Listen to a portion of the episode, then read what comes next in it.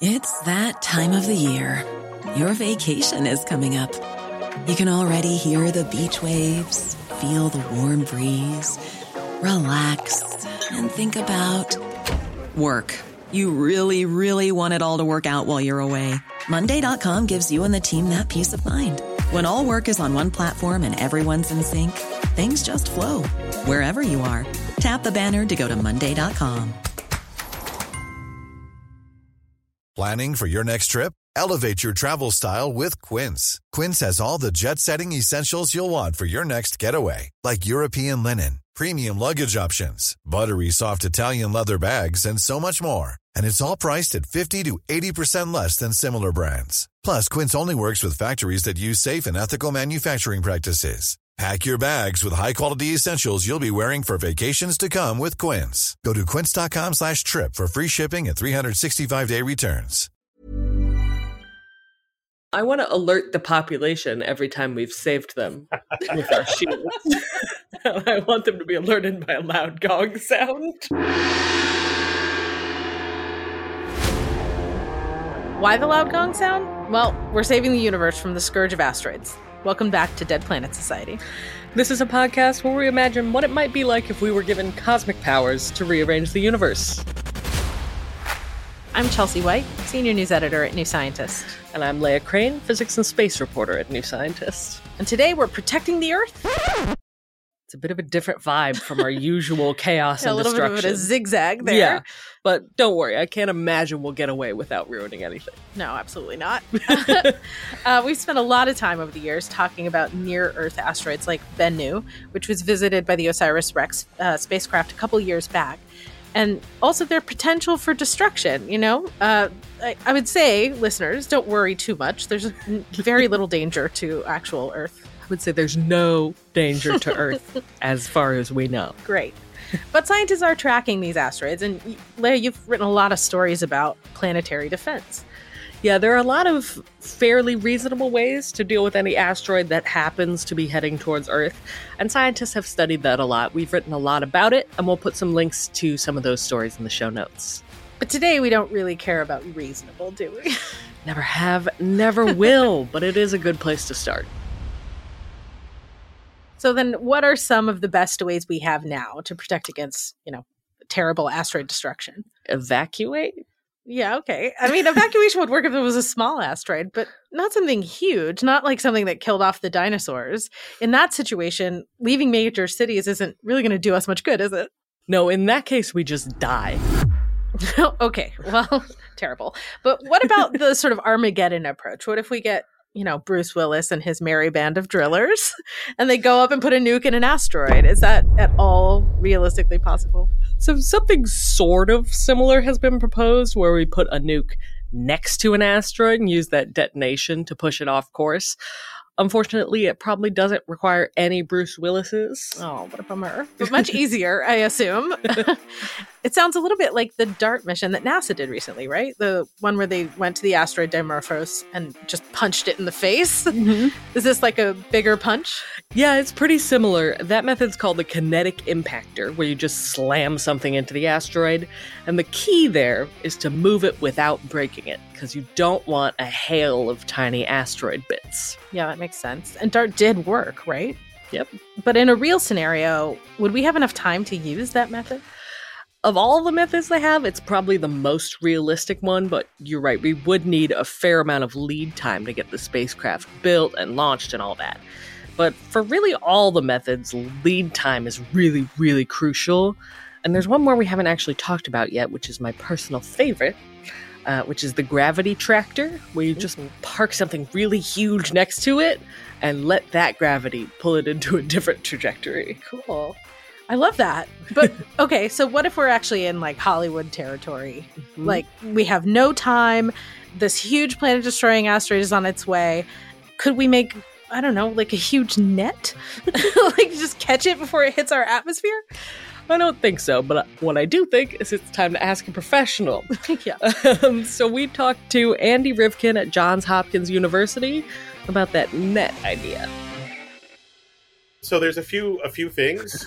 Um, you know, we we get hit from all directions, Sure. so you can't just put it in front. You'd have to put it on all sides. But like if we knew it was coming and we had a very large amount of a, a net and we had some idea of its trajectory toward Earth, could we stop it with a net? Well, um, how fine of a mesh do you want to make the nets, as we saw in Dimorphos and some other asteroids? Assuming you could make a, a net strong enough, which perhaps we can for mm-hmm. our purposes. Yeah, magic net. Right. So if you made the mesh, you know, even yay big, you know, there might be material that makes it through. It looks, you know, from Dimorphos and Didymos and Itokawa and Bennu, and they all don't look like single rocks, right? They all look like collections of smaller pieces and gravel. Mm-hmm. So you might end up, depending on how springy you want to make the net, I guess, you know, whether whether it would kind of hold and then and then spring you back, whether uh, some of it would make it through the mesh, whether the the process of it hitting would make it splash and And then just hit everywhere. Yeah. so it seems like a net might be kind of a bad idea. We're still going to potentially have a rain of rocks. Yeah, because it sounds like we've got like yeah, this rubble pile coming through a net. It's like you're trying to sieve water. It's not going to really work all that well. some of the pieces are going to be moving fast enough that they're going to escape. And again, depending on how how you've set it up, it may just come apart. And maybe that's okay for your purposes. Maybe part of the plan of the net would be to to kind of slow it down, but then um, Mhm. it seems like you would need to have enough springiness in the net that uh, basically you'd be putting an enormous amount of energy into the net to kind of have it, I guess, be trading brittleness for springiness. Well, at that point, it's just a trampoline, right? Cosmic slingshot, let's get Mars. we have a special offer for our listeners. You can get four weeks of New Scientist free, followed by a monthly subscription price of $9.99. That's in dollars or pounds. You'll get unlimited access to our website and app, plus subscriber benefits, including newsletters, essential guides, and invitations to subscriber-only events. Go to newscientist.com slash DPS offer to start your four free weeks. You should celebrate yourself every day, but some days you should celebrate with jewelry. Whether you want to commemorate an unforgettable moment or just bring some added sparkle to your collection, Blue Nile can offer you expert guidance and a wide assortment of jewelry of the highest quality at the best price. Go to BlueNile.com today and experience the ease and convenience of shopping Blue Nile, the original online jeweler since 1999. That's BlueNile.com. BlueNile.com. And now that we're back, let's change tack a little bit. What if we use something rigid? You know, historically, the best way to protect something is to use a shield. So, what if we did Captain America shield, but real big? Yeah, huge. but this shield, it wouldn't be stationary, right? Like it would be orbiting Earth a lot. Like we'd make a second sad moon. A second amazing moon. Uh, Andy had some thoughts about this idea too. In some ways you have some of the same thing right it's gonna it's gonna hit but now it's supposed to hit and stop all at once and so now it would splash against this vibranium shield Yeah, depending on how big it is, it could splash. I mean, I'm picturing something quite large in comparison to Earth, but then we're really blocking out a lot of the light. And... You're picturing like the size of Australia. uh, yeah, maybe even bigger. i think what you'd get is something similar to the disruption ideas that people have in planetary defense typically we think about wanting to move move things all in one piece right? We would rather not disrupt them if we don't have to because you know if you disrupt them now you've got a zillion pieces to keep track of. And as i said once as others involved have, have said you know you don't want to miss a thing. Yeah. Well you could do the, the your for that. And, um, but if you have to disrupt it then you you know there are cases where you just have to have to suck it up. So then the question is where you disrupt it and can you disrupt it enough so that most of the pieces are going to miss the earth? Or if you have something that's one kilometer in size which is big enough to we think you know destroy civilization then you don't want to break it into a bunch of pieces any one of which might still wreck a continent Right. But on the other hand, if those pieces are heading away from Earth, maybe we don't care that much. Right. Or if you did enough in advance that you could say we can keep track of them. Yeah, somehow we didn't know about the asteroid until a couple days out, but we did have this mega shield already built. this is the scenario. we were already building it for other reasons. Right. So so it turns out that, you know, unnamed billionaire has among their other projects had the the giant shield that nobody knew about. Let's be honest, probably the CIA. Sure.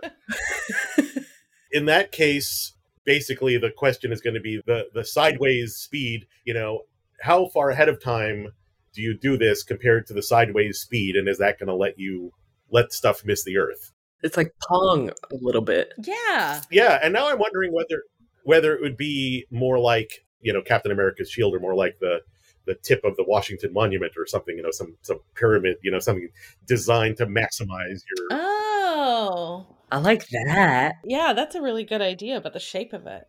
But I do want it to be flat for one reason, and that is that I want to know if it'll make a sound. Like I want I want a large gong really out there because I don't know, that sounds interesting to me. Well, I want to alert the population every time we've saved them with our shields. I want them to be alerted by a loud gong sound. Okay, but wait, that's a good question. Would the sound enter the atmosphere? if it were like how loud would it be?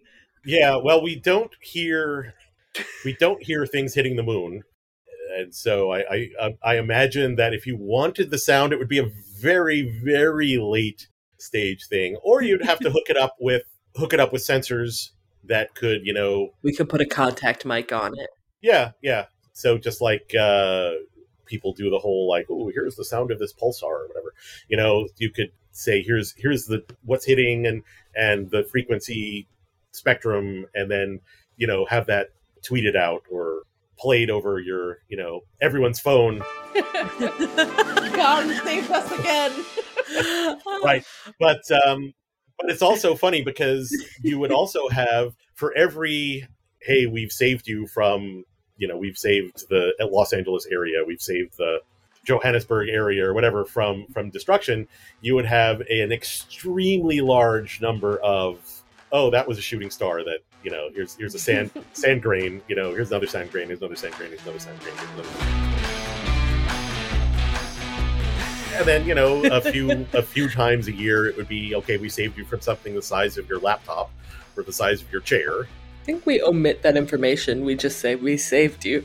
We saved you. you. you. don't need to know what it was from. You're welcome. Just you're welcome. You're welcome. You're welcome. You're welcome. whoa, whoa, whoa, whoa! You're welcome.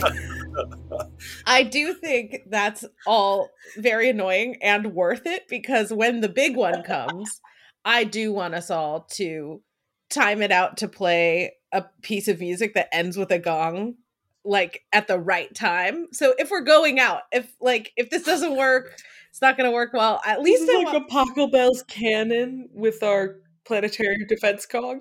Oh, yeah, Nights in White Satin was was the obvious one I was thinking of. That's the one that ends with a gong that I could think well, of. Bohemian Rhapsody. Anywhere oh, the wind Rhapsody. What, what's my problem? Yes, of course. yes, of course.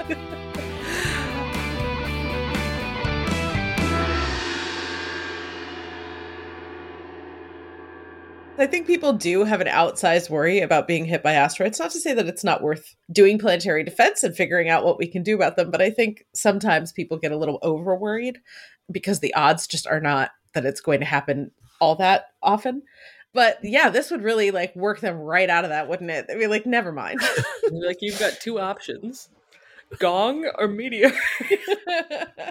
yeah, no, this is where I come in and I, of course, say that the planetary defense program you know, the International Planetary Defense Program was, of course, all about providing additional options uh, besides gong or death. But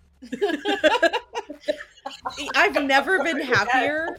I've never been happier that we have a planetary defense system and, and people looking into this because gong or death is like pretty bad option. I want a T-shirt with gong or death on it. We promise we have no plans to actually build a death gong. Thanks to Andy Rivkin for joining us today. And thanks to you for listening to Dead Planets Society. And if you enjoy our podcast, you might also enjoy Leah's monthly space newsletter at New Scientist called Launchpad. Check it out at newscientist.com slash launchpad. And finally, if you have any cosmic object you want us to figure out how to absolutely wreck, let us know and it could be featured in a later episode of our podcast. Our email is deadplanets at newscientist.com. And if you just want to chat with us about this episode or wrecking the cosmos more generally, we'd love to do that. And you can find us on Twitter at, at Chelsea Whyte and at Down Here on Earth. Thanks again for joining us. Bye. They're going to be wishing for the sweet meteor, sweet meteor of death. because of, because of this gong sound. We're like, this is not worth it. This podcast is produced by OG Podcasts. Find out more at ogpodcasts.co.uk.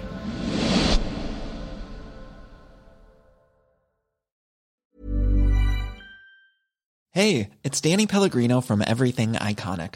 Ready to upgrade your style game without blowing your budget? Check out Quince. They've got all the good stuff shirts and polos, activewear, and fine leather goods, all at 50 to 80% less than other high end brands.